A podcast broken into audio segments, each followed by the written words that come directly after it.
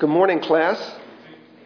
This is our the least of these class. It is Sunday morning, October 27th. Our study this morning is, uh, is a lengthy handout in front of you. It's called The Divine Structure of Relationships. So let me pray for us. Lord, thank you for this morning. Thank you for the rain. It reminds us of your faithfulness to give us the earth for food, for water, your kindness. It reminds us of being sprinkled with the blood of Jesus that cleanses our conscience from all sin. It reminds us of the pouring out of the Holy Spirit.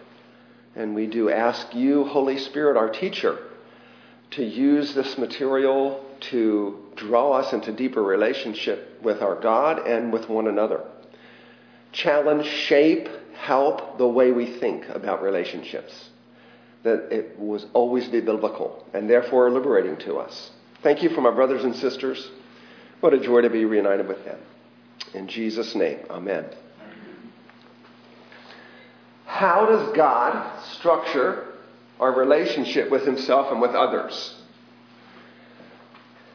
Sooner or later, you ask yourself that question. You begin to get to know God. You realize you're in, inescapably in relationship with other people. What should the relationship look like? So, what's my relationship with God? How does God structure that? What's my relationship with others look like within the church, in my family, and particularly with people I don't necessarily like, agree with, or even look like? That's sort of old, the ultimate destination of our class. What do our relationships with other people look like? How do we bring healing and reconciliation where there's been deep fracture in relationships, culturally, socially, or maybe even personally? And what I want to uh, posit with you uh, in the initial thesis is God structures both of these relationships in essentially the same way according to the principle of solidarity. That means what solidarity means, what's true of one is true of all.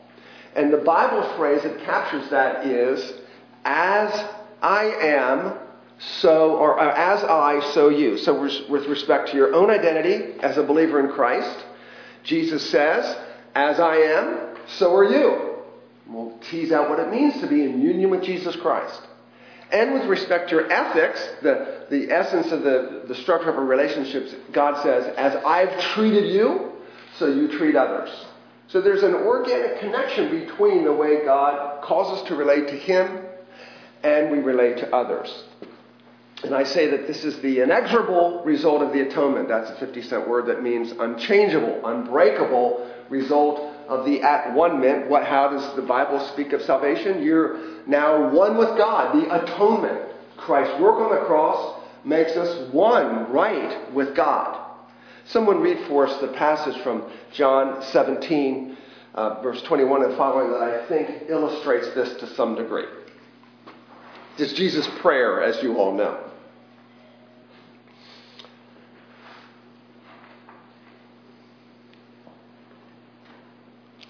that they may all be one, just as you, Father, are in me, and I in you, that they also may be in us, so that the world may believe that you have sent me. The glory that you have given me, I have given to them, that they may be one, even as we are one. I in them, and you in me, that they may become perfectly one, so that the world may know that you sent me and loved them, even as you loved me. So thank you, Melissa. There's a ton we could say about this, but notice Jesus is appealing to the oneness he has with his Father. And by virtue of our salvation, God has a oneness with us. So Jesus says the oneness that's in us, we share and have that oneness in them. Wow. And what's at stake, according to Jesus? The watching world sees this oneness and draws what conclusion? Jesus was sent into the world. The Father loves Jesus. There's a lot at stake in the way believers demonstrate Christian unity and oneness. Live out the oneness God has with each of us and all of us that God has in Himself. So that's why, as I continue to uh, say here, apart from the worship only God is due, we owe both God and others comparatively the same things. You're called to respect God, love God, honor God, serve God. You're called to respect others, love others, serve others, honor others. Same words used for both relationships. Obviously, God is supreme in that. God is first. You never do that to others at the expense of God. But the structure is essentially the same. Romans 12:10 love one another with brotherly affection, outdo one another, showing honor. You know, the scripture exhorts us to serve, bless, etc. Okay. So now let's begin to tease out different places the Bible shows us we have this principle of solidarity teased out. The first solidarity and salvation. We're going to compare the fact that we are born physically in solidarity with Adam. We're born in union with Adam, who's a representative of the human race. And we'll get and show that that we are born spiritually in solidarity with Jesus Christ. We want to compare these two things. So you're born, every baby born into this world is born in union with Adam. They have an Adamic nature. They're guilty of Adam's sin. They're under Adam as failed covenant head. And they owe God, as Adam did what? They owe God perfect obedience. The covenant of works in the Garden of Eden, when God said to Adam, Obey me and you'll live forever, that's what we call the covenant of works. Every human being born into this world is under the obligation of the covenant of works. They owe God perfect obedience. That's why in Romans 6, when Paul says we're no longer under law but under grace, he's really referring there to the fact that if you're in Christ, you're no longer in solidarity with Adam, you're in solidarity with Jesus Christ. You're not bound by the covenant of works on because Jesus, the second Adam, fulfilled it. But I get ahead of myself. So somebody read the next part that we how we were created to reflect the image of God on earth and the two verses that are there. so God created man in his own image. In the image of God, he created him. Male and female, he created them. In Corinthians as well. Yes, please. Thank you. Corinthians 15, 48, as was the man of dust, so also are those who are the dust. And as is the man of heaven, so also are those who are of heaven. Just as we have been born the image of the man of dust, we should also bear the image of the man of heaven. Thank you. So, there's uh, your created purpose to reflect on earth morally back to God the glory of his righteousness. Okay? We were created not only to reflect the image of God on earth, we were created to enjoy God's presence and his riches. Yet, ironically, we sinned and died in Adam. Somebody read the verses under that portion from Romans 5 and 1 Corinthians 15. Therefore, just as sin came into the world through one man, and death through sin, and so death spread to all men with all sin. Whereas by a man came death, by a man has also come the resurrection of the dead. Whereas in Adam all die, so also in Christ shall all be made alive. Okay, thanks, Nate. So, in solidarity with Adam, what happens? We die. We're born spiritually dead. No appetite for God, no interest in God, no inclination in us spiritually to move towards God. We have as much interest in God as a physically dead person has interest in food. In fact, it's worse than that. Our hearts are left in a position of creating false gods that will ever lead us away from God. Right? We're not just separated from God, we have an innate hostility towards the living God that we actually hide from ourselves. So the gospel promises to restore us not only to the image, but it promises to restore us to the presence of God and the riches of God. So, for example, somebody read for us these four verses. You made known to me the path of life. In your presence there is a fullness of joy. At your right hand are pleasures forevermore. And if children, they're heirs, heirs of God and fellow heirs with Christ, provided we suffer with him in order that we may also be glorified with him. Push pause there, Brock, just for a second. So David's saying in Psalm 16, is that a description of paradise before the fall? In your presence, fullness of joy, at your right hand, pleasures forever. Is that paradise before the fall? Sure. Do we have this right now? Only in part. This is what we ultimately look forward to. How is, how is the presence of God depicted in the scripture in glory in heaven, the new heavens and the new earth? Fullness of joy, pleasures forever. That's, that's what we're getting back to. And what's the principal difference between what Adam and Eve had in the garden before the fall and we will have in paradise in glory? What's the principal difference? We will not be able to sin. Not able to forfeit it. There'd be no possibility of sin entering in and choosing to forfeit it all. No sin. We'll enjoy it forever without the risk. There'll be no probationary period, as it were. And notice Romans 8, Paul says, we are fellow heirs with Christ. So whatever Christ inherits, what? You do too. You're filthy, stinking rich, believer. I don't think we think about that a lot. We're co heirs with Jesus by virtue of what doctrine? Union with Christ. Our faith unites us to Christ. What's true of him is true of us. If he's going to own and rule the whole world, we're going to do it with him. As we'll tease out in just a second. You may continue. Thank you. Ephesians 3:18 uh, may have strength to comprehend with all the saints what is the breadth and length and height and depth, and to know the love of Christ that surpasses knowledge, that you may be filled with all the fullness of God. Revelation. You going to comment? Okay. Revelation 22, 5. And night will be no more. They will need no light of lamp or sun, for the Lord God will be their light, and they will reign forever and ever. Okay, Adam and Eve were created to reign over the earth. They lived in the glorious light of the presence of God. And looking at the verse above it, this is where you have to say Christianity seems to promise too much. Filled with the fullness of God? Really? Yes, really. Was Christ filled with the fullness of God? Are those in union with Christ who expect in measure the same? What do we expect in our Christian lives? Way too little. And notice this is done together, strained to comprehend with all the saints. And this is, beloved, why you come to Sunday school. You, you understand this. You want to comprehend with all the saints the unsearchable riches of the love of Christ.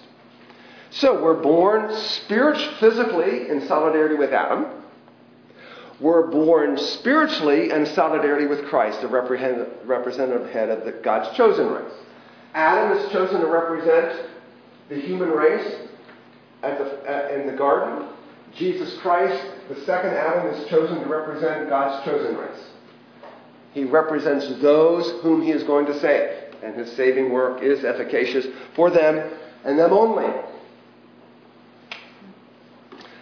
Somebody read for us then um, this wonderful uh, condensed passage from Ephesians 2 5. Even when we were dead in our, trans, in our trespasses, made us alive together with Christ. By grace you have been saved, and raised us up with him, and seated us with him in the heavenly places in Christ Jesus. Thank you. So Paul wants you to appreciate the grace of God and it's not just we're saved by the work of Jesus on the cross, it's at least this much. We're dead in sin with what sort of appetite for God? None. How responsible we are to God? Dead at the bottom of the lake. Remember the lake illustration from a long time ago? So here we are, and Paul uses three uh, verbs in the Greek that all have the prefix son, which means with he says, what's the first one? We're dead, and what does God do? He Made us alive. made us alive together with Christ. You're regenerated in union with Christ. He then what? He made you alive. What's the next one? He raised us up together with Christ, and then finally seated us with Christ in the heavenly places. Union with Christ. Union with Christ. So, in a very real sense, right now, you are at the throne of God in union with Christ. Looks like we're in College Park, Maryland. It sure looks like it. We are physically, but spirit Pat. Just a question, we, we often don't think of the soul as being that piece of us that we are referred to. Yes. Yeah, the soul. Yeah. But this is this is part this is part of the mystery. And uh, even even the saints who've gone before us somehow entering into from heaven the worship that we're, that we're going to offer God a little later. Jesus among us by His Spirit. Okay, so and that's beloved. That's sovereign grace. He made you alive when you were what? Dead. Dead people don't make the. So look, the only way we are saved is God moves on us first, regenerates us, gives us a new heart, enables us to believe and repent. Okay? That's that's what we believe about election, sovereign grace, predestination, all that good stuff. We receive redemption in solidarity with Christ in his death and resurrection. Somebody read those three verses for us. For if we have been united with him in a death like his, we shall certainly be united with him in a resurrection like his. Now, if we have died with Christ, we believe that we will also live with him. Galatians 2:20. I have been crucified with Christ. It is no longer I who live, but Christ who lives in me. And the life I now live in the flesh, I live by faith in the Son of God, who loved me and gave himself for me. 1 Peter 1:3. Blessed be the God and Father of our Lord Jesus Christ. According to his great mercy, he has caused us to be born again to a living hope through the resurrection of Jesus Christ from the dead, to an inheritance that is imperishable, undefiled, and unfading, kept in heaven for you. Thank you. Do you know that Galatians 2.20 was the verse you used when you joined Trinity years ago? Yeah. When, when we joined the church, you would be introduced and then you'd have a verse read. What's that? And for peace. Same, yeah. So I digress, sorry. Paul's reasoning in Romans 5 is he wants you to know you're no longer slave to sin. Sin has no dominion over you.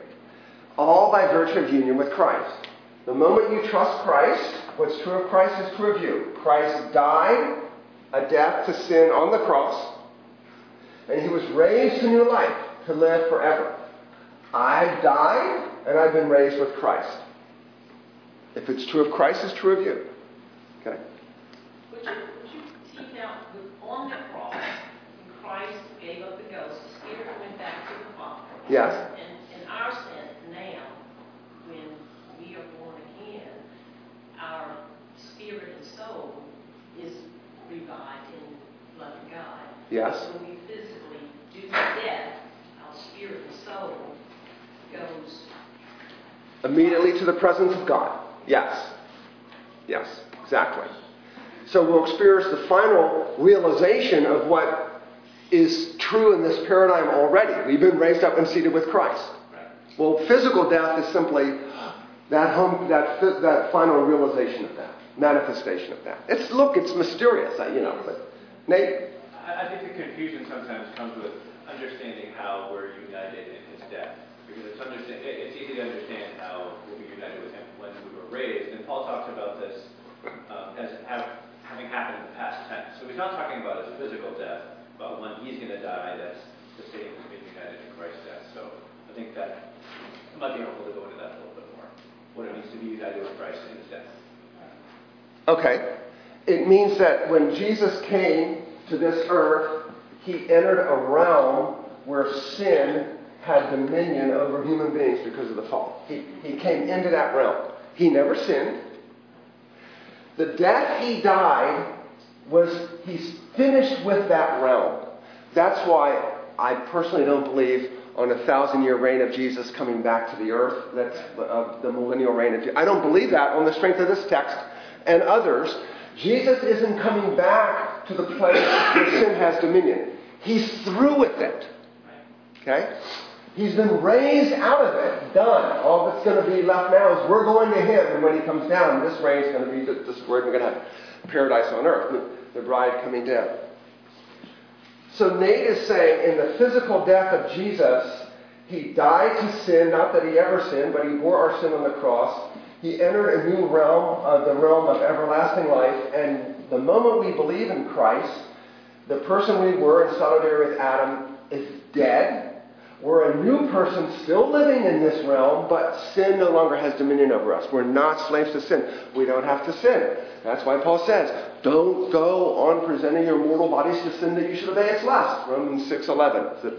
Actually, the first imperative in the book of Romans is consider yourselves dead to sin. It's the way you're supposed to think about yourself. Consider yourself dead to sin. You're no longer a slave to sin because of union with Christ. And then don't let uh, sin have mastery over you. Is that what you wanted me to tease out? You want to say more? I think that's helpful. I think it, this is also one of these things where it's we we've been crucified with Christ, yet we also have an ongoing part of crucifying our sins and our passions on a daily basis. Yes. So it's you know people could look at this and say, what's this one-time event that happened? There's a one-time event, but there's also ongoing uh, cruci- crucifying of our own sin daily. Good. So the Puritans used to say we have vivification, we're born anew in Christ, and on once, an ongoing mortification. Our daily battle with indwelling sin. Sin wants to rule, don't let it reign. That's the daily battle. Christians are those who fight sin daily and die fighting, assured that the victory is there because of Jesus. Pat? And, and, and thinking of God's word, that is that peace that we, that make those battles. His word is what we renew our, Romans uh, 12, uh, 2, you know, we renew that mind. Yes. To not be victims of sin that so easily beset. So we really do need the word of God. Yes. Amen. And so Pat is telling us that this battle for sin is largely cognitive. It's located in what you're telling yourself, what you believe. So, what are your desires? Your desires are things that you think are going to make you happy. It's ultimately a cognition. Um, so be re- transformed in the renewal of your mind. Paul gets into that then in uh, Ephesians 4. Think of the beginning of Colossians 3. If you've been raised up with Christ, keep seeking the things above where Christ is, seated at the right hand of God. Set your mind on the things above. It's the only hope I have for getting my mind and my focus off the things that are below. That's a whole other lesson, and that's a good point to make. Okay? Yes? So, um, with the two that you've listed there, would that be analogous to justification and sanctification? Yes. Okay, Yeah, we're justified once, it's punctiliar, we're sanctified progressively in an ongoing sense. okay. Although, don't mean to confuse you, but the Bible does use sanctification in a one time and an ongoing. It's called, it's called definitive sanctification. So the moment, right, you're born in solidarity with Adam, God rescues you and causes you to be born again, you're immediately united by your faith to Jesus Christ. That process of going from death to life, blindness to sight, um, um, hopelessness to hope, all the, you know, light to darkness, darkness to light. That's called definitive sanctification. You're set apart one time. So in Colossians, Paul tells the Col- excuse me, Corinthians, Paul tells the Corinthians, you were sanctified. What, he, what he's referring to is you were born again and set apart for his use. But we normally use it as this progressive. I'll allude to it in my sermon, actually, sanctification. So what would the difference be between justification and definitive sanctification? They happen at the same time. Okay. So here I am dead in sin. God effectually calls me, and He uses the gospel to awaken in me a need for Jesus. And the Holy Spirit creates in my heart faith and repentance. They always go together. And so the moment I believe, the moment I God regenerate, regeneration always precedes faith. That's a mystery. Jesus said to Nicodemus, "Don't know when it happened. It's like the wind. You can see the effects, but you know it's kind of mysterious." The moment you believe the gospel, you are uh, justified and set apart in solidarity with Jesus. You're no longer in solidarity with Adam. Thank you. Yes. So Romans 6 is stop acting like you're in solidarity with Adam. You're not. Good question. Okay?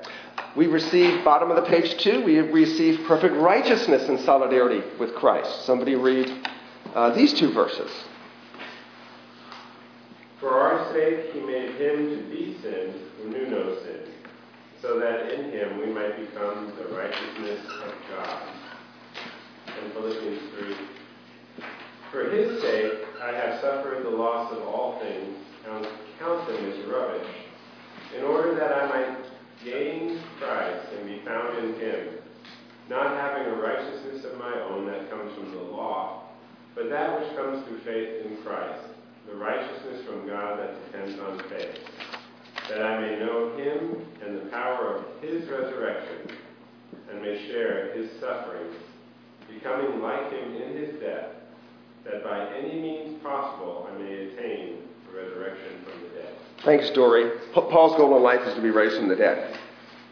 So this is what we call the great exchange. This is actually more on justification. The great exchange. What is your life morally before God? F minus. What's Christ's life morally in his 33 years till he breathes his last? A plus. What do you need to get into heaven? A plus. There's not a not an ounce of sin is going to be in the presence of God. None. So the million dollar question is who is competent, who's worthy, who's able to remove all of your sin from you and credit you, Greek logizomai, with this perfect righteousness. Only Jesus. Christianity is the only religion of the substitute. So on the cross, Jesus says, Give me your F. I'll be crucified under it. God has to punish sin. In, a, in this world, sin inexorably attracts God's judgment. Wherever sin is, it'll be judged. Christ was judged on the cross for your sin, and he exchanges that for his perfect righteousness. He clothes you in his righteousness. so you have everything you need in Jesus Christ. That's why in the sermon, I'm going to talk about Jesus said, Whoever has this life, John 4, will never thirst again. Right? Aren't we thirsty spiritually as people in our sanctification? Sure. But when you understand the gospel, you go, That's all I need. I, don't thirst for any more than the righteousness of Jesus or the cross of Jesus. You, right? When you've got the cross, you don't ever thirst for more. You don't want any more. You know that's it. That's all you need. That's what Jesus means when he says, You'll never thirst again. Now you don't have to go to the sermon. Actually, I have a little bit more to say about it than that. Okay, good. So this is the great exchange. Jesus takes your sin, you get his righteousness. That's why I don't believe in a place called purgatory. How could there be? A place of purging? No, all my sin is either on the body of Jesus or it isn't. I either have all the righteousness of Jesus credited to me or none of it. The gospel's good news. It's true liberty, it's freedom. It's, oh, you want to do backward somersaults, don't you? And that's also the part of the gospel that is often left off, you know, and maybe, I mean, I'll just reflect back on teaching, you know, second graders and fifth graders and seventh graders. Oftentimes they think the gospel is just Jesus died on the cross for my sin. And they don't seem to have that understanding of the righteousness received in that great exchange. Good. So that was, you know, always make sure you add that, you know, when you're sharing the gospel, you've got to share that part of it too. Good. Yes. Because a lot, let me just elaborate on that. A lot of people know, and they understand Jesus died for my sins, I get cleansed. But then they think, I have to do my part. And the answer to your part is really, what was lacking in the perfect righteousness of Jesus that you could add to that? Well, what do you want to add to that? There's no extra credit questions. You can't add anything to the perfect righteousness of Jesus. It is finished. Those were Jesus' words on the cross. It was a commercial term, you know this, tetelestai, to tell, tetelestai. And it meant that debt is paid, paid in full. You owe nothing. Nothing left to do. All right. Good. Never get tired of the gospel, do we? So we receive the blessings of salvation in, solidar- in uh, solidarity with Christ. Somebody read the, this portion. Romans 8:32. He who did not spare his own son, but gave him up for us all, how will he not also with him graciously give us all things? 1 Corinthians 1.30, And because of him, you are in Christ Jesus, who became to us wisdom from God, righteousness and sanctification and redemption, so that, as it is written, let the one who boasts boast in the Lord. Ephesians 1:3. Blessed be the God and Father of our Lord Jesus Christ, who has blessed us in Christ with every spiritual blessing in the heavenly places, even chose us in him before the foundation of the world, that we should be holy and blameless before him. In love, he predestined us for adoption to himself as sons through Jesus Christ, according to the purpose of his will, to the praise of his glorious grace, with which he has blessed us in the beloved. In him we have redemption through his blood, the forgiveness of our trespasses, according to the riches of his grace. Thank you. Do you see the repetition? In Christ. In him chosen in Christ. Everything we have is through Christ and in union with Christ, solidarity with Christ. We suffer in solidarity with Christ. Do, do we need to read this portion? I mean, it's pretty self explanatory. I think you know this. Can we, is it okay to move through this section in the interest of time? We suffer in solidarity with Christ. You'll take my word for it that these scripture verses say that. We bear fruit in solidarity with Christ. Let's, let's read those two, lest we ever boast about anything good we do for the Lord. Who's got John 15 and 1 Corinthians 15?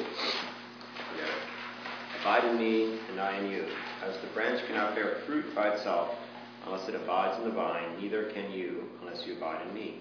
I am the vine, you are the branches. Whoever abides in me, and I in him, he, he, he it is that bears much fruit, for apart from me you can do nothing.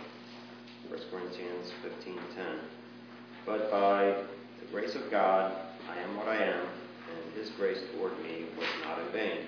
On the contrary, I worked harder than any of them, though it was not I, but the grace of God that is with me. Thanks, Radu. So look at the end of John, the John 15 passage. You should start every day by saying what?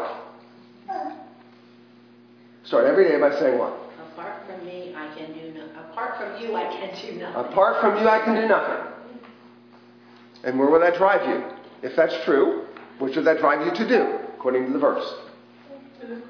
Abide. In Jesus. Abide in Je- Live in a close relationship. Draw from the vine life, strength, the power of the Spirit. Pray the graces, the, pray the fruit of the Spirit into you. You're asking to be filled with the Spirit. I can do nothing apart from you. At the end of the day, anything good happen in your life, what should you do? Thank you. Praise God. That in spite of me, you did good things. And here Paul walks this razor fine line in this 1 Corinthians 15 passage. He, he tells the truth. I, I, although I'm the last apostle, I busted my butt more than any of them. But, but, it was the grace of God. I did it, but it was the grace of God. It's this razor fine line. You, you're not supposed to say, I'm terrible, I'm a. No. God has equipped you. God's given you a spirit. God's called you. Fulfill that calling with confidence, and then immediately give all the glory to God. His grace in me. Because back here it says, if you boast, boast in the Lord. That's right. That's, that's it. All, all good things come from His hand.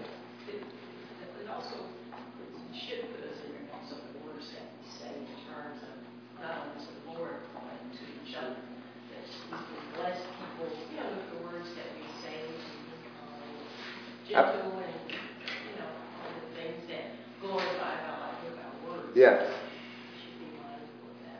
Absolutely. The way we speak to each other, revealing our absolute need and dependence upon Christ. Good point.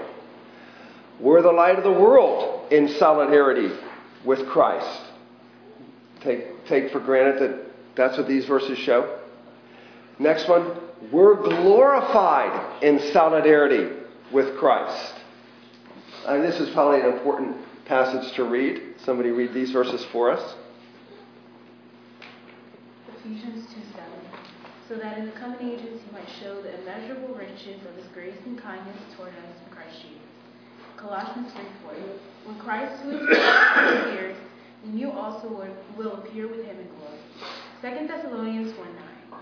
They will suffer the punishment of eternal destruction away from the presence of the Lord and from the glory of his, of his might when he comes on that day to be glorified in his saints and to be marveled at among all who have believed, because our testimony to you was believed. 1 John 3 2. Beloved, we are God's children now, and what we will be have not yet appeared, but we know that when he appears, we shall be like him, because we shall see him as he is. Thank you. Notice in 2 Thessalonians 1, he'll be glorified in his saints because we're going to look like him. There'll be, as it were, indistinguishable moral glory between us and our risen bodies in state and Jesus, as it were.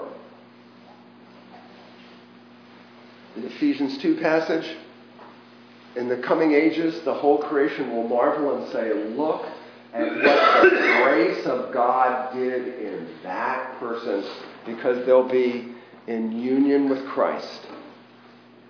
Next one is we are confident in the day of judgment in solidarity with Christ.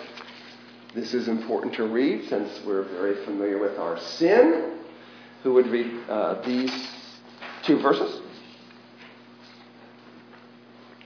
There is therefore now no condemnation, no condemnation for those who are in Christ Jesus. 1 John 4:17. But by this is love perfected with us, so that we may have confidence for the day of judgment, because he is all he is so also are wait, as he is, so also are we in this world. There is no fear in love, but perfect love casts out fear. For fear has to do with punishment, and whoever fears has not been perfected in love. Man, there's like six sermons in that First John passage, aren't there? Wow! So tell me, based on Romans 8 1, why you should not fear condemnation on the day of judgment. Because you're in Christ. And what is Christ like right now? He is a glorified, spotless Son of God. If you're in union with Him by faith, you are too. Not yet revealed. It will be on the last day. What right now we see everybody's warts and pimples and spots and wrinkles and all that kind of stuff. We're well acquainted with how frail we are. And the day is coming when it will all be uh, and will be glorified in Christ. Notice how John puts it. This is so practical. In that in verse 17 he says, because as he is, so also are we in this world. How is Christ right now? An accepted Son of God with nothing to prove to his Father. He sat down at the Father's right hand. He's finished his work. His Father said, Welcome back, son. You're here forever. As he is, so also are we in this world. That's the way you want to live. Accepted, nothing to prove sons and daughters of God. It's a powerful, stunning. Okay. What's that, Pat? It's a difficult verse in terms of what God's really pointing at in terms of perfect love um, to in terms of our relationship with Him, because He also tells us we're not just uh, our relationship. So it has to be on Christ in terms of how God is looking at His people. Yes. Yes. So you're dealing with your fears. Where does this verse direct you?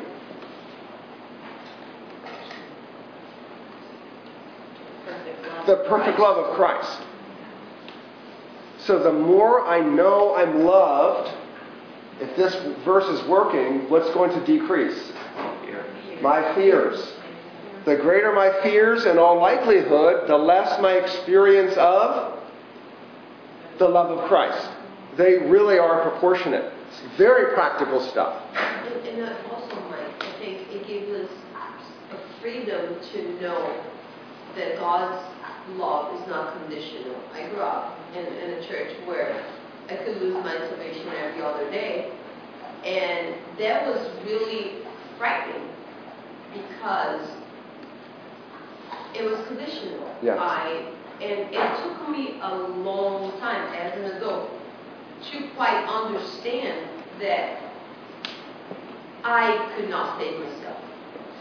That this this was a gift from God. This was completed. Like like it is interesting every time I hear it.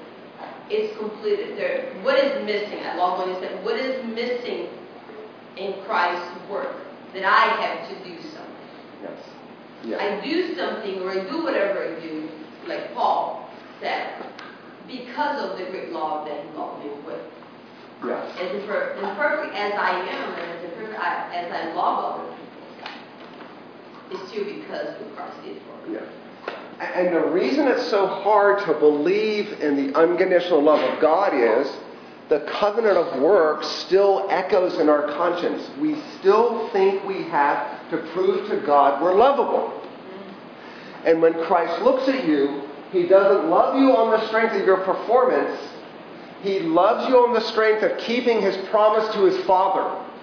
I will redeem a people for you, Father. I will do, it's a covenant.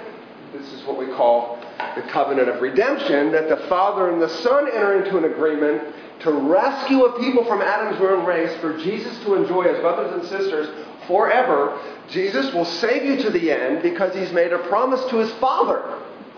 He will do it. That's sort of what's underlying this.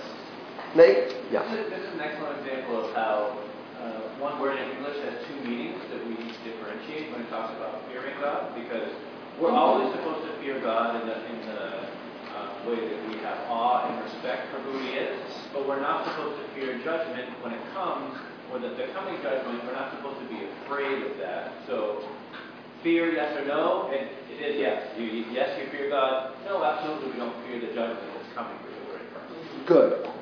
And Point, I, I learned the gospel in Portuguese, and we have two very different words.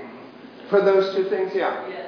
And the truth is, the more the Spirit works in you, the fear of the Lord that Nate's talking about, reverence, awe, a sense of you're so wonderful and loving, I couldn't dream of, of hurting you. The more you have that, the greater your confidence in the day of judgment. Confidence ebbs and flows. The Westminster Confession talks about the assurance of our salvation being very elastic. Okay. Um, let's see. So we were just doing glorified in solidarity with, no, uh, confident in the day of judgment. And we better stop there because now we're going to get into the, um, the effect of solidarity with Christ on being reconciled to one another. I know this maybe feels a little painstaking to you. I, I'm, I'm laying layer upon layer to get ultimately to the point where we are theologically framing how we love people different from us and the need to be right with people different from us. That's where we're going. So, okay, let's uh, let me pray for you all. Lord, I thank you for the spiritual thirst you put in my brothers and sisters. I thank you that they know the riches of Christ. They trust those riches by the grace you've worked in them, saving faith. Continue to give us hope, confidence, the fear of the Lord in our sanctification. As we gather now in this next hour and a half, send your Spirit to equip us to delight in you, to bring you glory and honor, all that we are, all that we have. Fulfill and awaken in us a desire for more the presence of God and His glory. We pray the stranger would be welcomed. We pray modeled among us would be peace with each other because of peace with God. In Jesus' name, amen.